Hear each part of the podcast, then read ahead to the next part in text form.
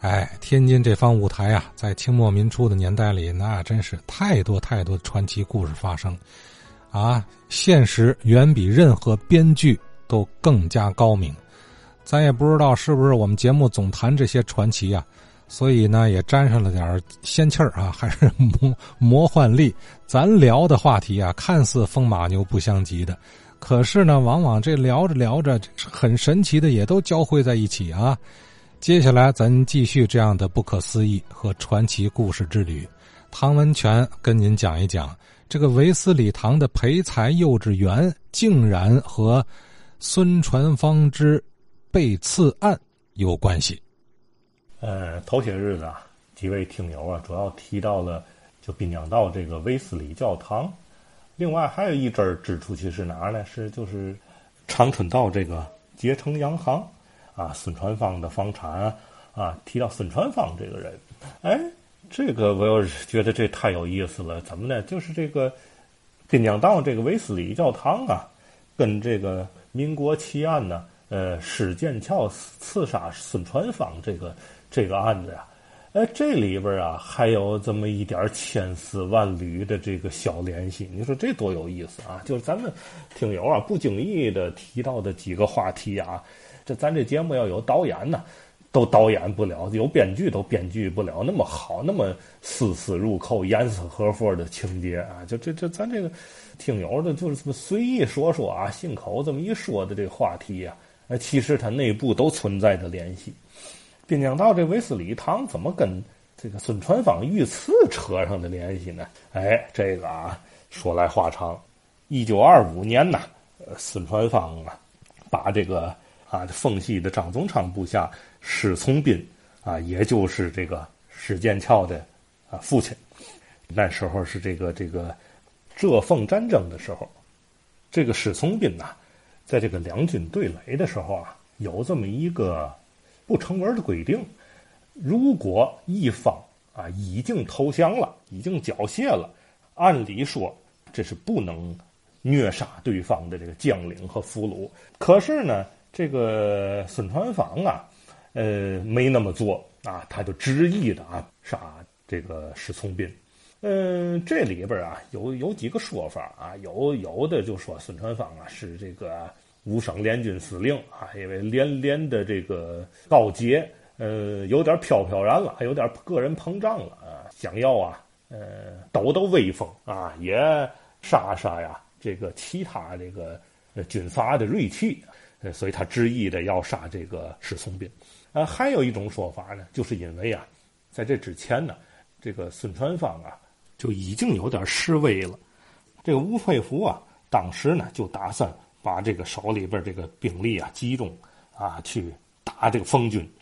但是呢，这个山东的部队里头啊，他们就是反对这破坏铁路的这个这个声音呢很高涨。恰恰这个反对破坏铁路的这个政治力量中啊，史从斌的反对的意见是最积极的，啊，所以呀，这个吴佩孚啊跟这个史从斌呢，就在这有点结下梁子了，啊，所以呢，逮着这个史从斌之后啊，孙传芳立马就致电吴佩孚，吴佩孚呃当时呃就就给给他回复，就是这个就地枪决，没有商量。这个也是一种说法，但是呢，这个孙传芳哪做的有点不对呢？他用了这些个刑法里边最残酷的，就是枭首示众，而且暴尸三天，引起了很大的轰动。说白了，他其实他要的就是这个这个效果啊，起到一定的震慑作用。所以这么着呀，史从斌的这个闺女啊，叫史剑桥啊，其实史剑桥还不是他亲闺女，是过继的啊。这么着，他就恨上孙传芳了，立志要替父报仇。史剑桥啊，他原名叫施古兰啊，是是空谷有兰那俩字儿。呃，他父亲被杀之后啊，他就自己改名啊，叫史剑桥啊。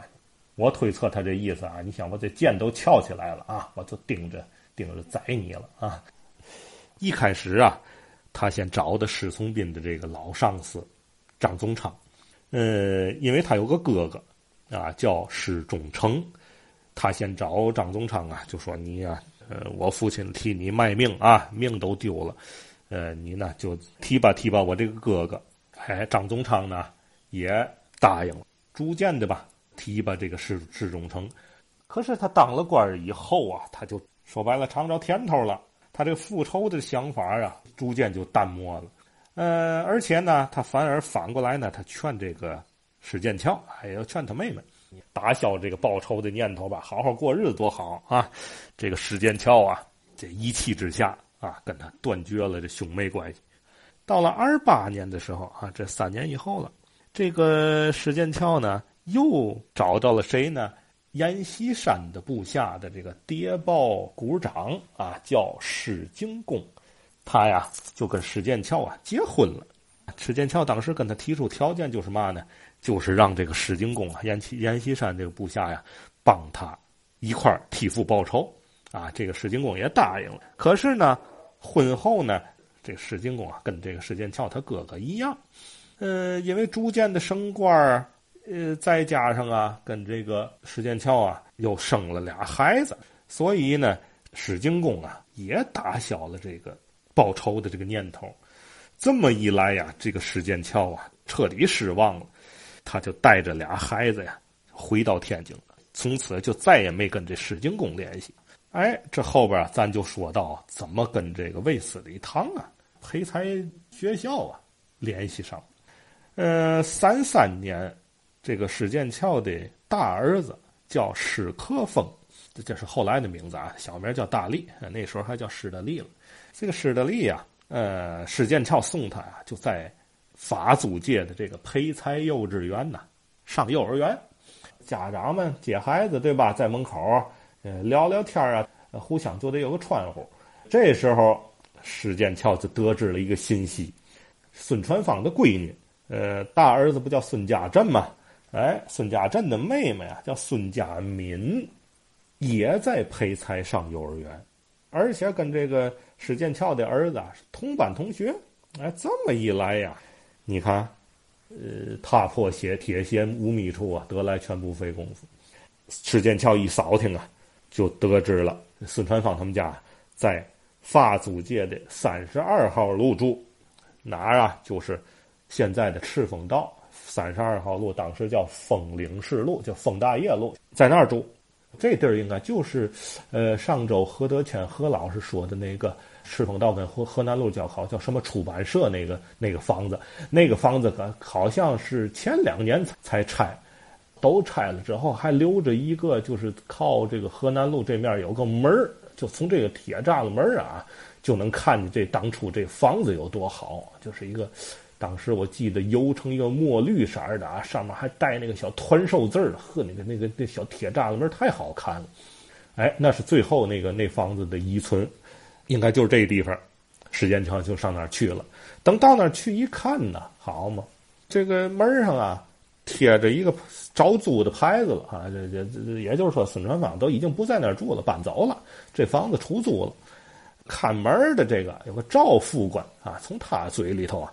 他扫听了，得知这个孙传芳当时已经搬到英租界二十号路了，也就是米多士道，现在泰安道啊，就是现在那个泰安道挂牌的那个孙传芳旧居那个地方，已经搬到那儿住去了。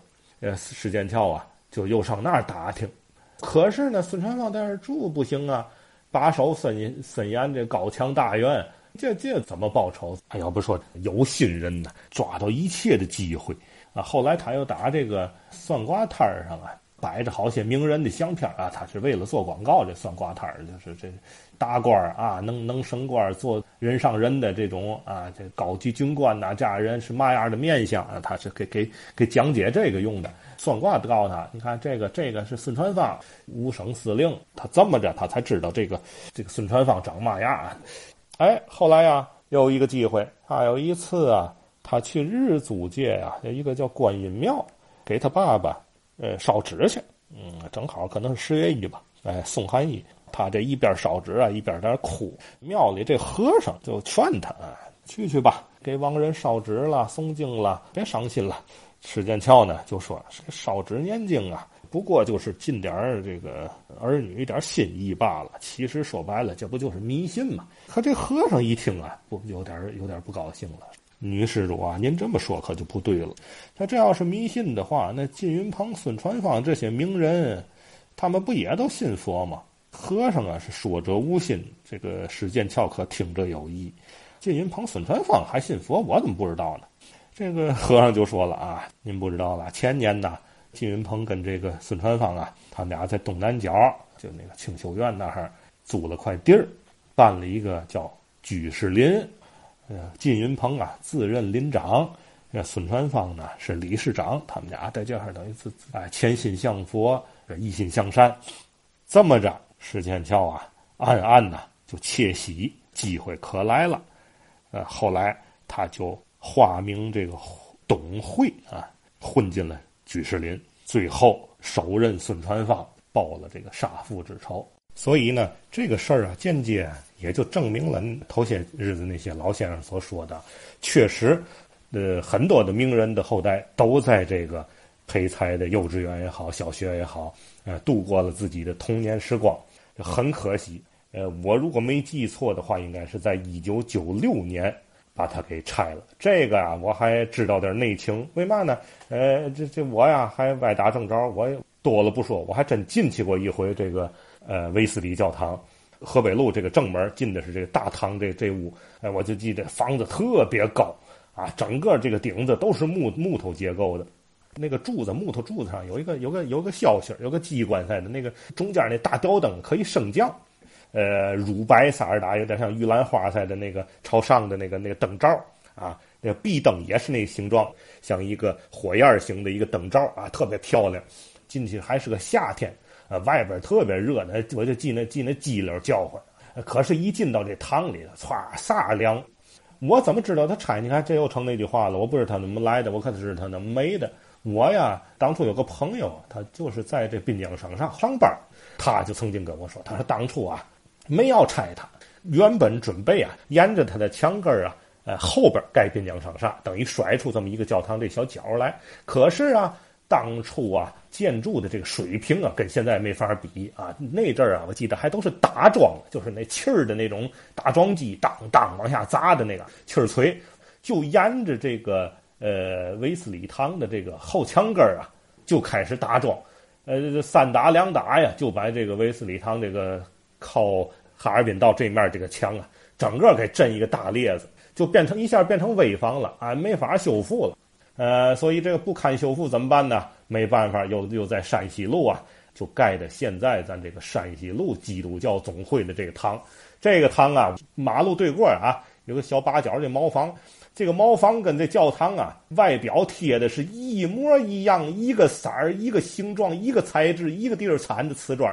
哎呀，我说这个就太有点太难了，咱咱不能把那个保住。咱起码盖一个跟那个艺术水平也好，是设计风格也好，起码有点接近的这个教堂吧。哎，这个就是我知道啊，威斯里教堂最后的这么一点情况。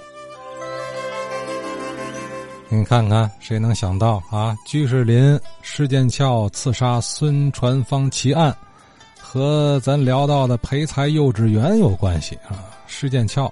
就是从他儿子上的这家幼稚园这儿啊，一步步打探到了孙传芳的底细。而孙传芳在被刺身亡之后呢，长春道的这个捷成贸易行就开张了。因为失去了靠山呐，顶梁柱没了，家族也需要个生意来支撑嘛。孙传芳的长子那位孙大少啊，孙家振啊，孙家振先生。从那儿开始，也决心绝不踏足政治啊！今后啊，做人唯一的目的就一条：铁心为民。所以呢，他也把自己的名字改为孙铁民。这还不是我捕风捉影的说啊，这是前几天红点齿科张红点大夫的后人张卫宁先生听孙大少当年亲口所讲。您看看长春道上一处结成老楼，连着一公直线距离也就一公里啊，俩路口的这个维斯礼堂给它连起来啊，这是有多少故事有可讲？呃，就这两条道啊，他就能拍个五十集的啊传奇的电视剧啊，这都曾是轰动民国的奇案大案啊，全都围绕着咱谈论的这些条道路里巷，就在这里头发生啊。所以您看啊，这方天津卫大舞台留给我们挖掘的故事太多了。听了之后就感觉也不知道是人在演戏还是戏在演人啊！不有个对子吗？我记得怎么怎么说呢？叫明场立场无非戏场啊，上场下场都在当场啊。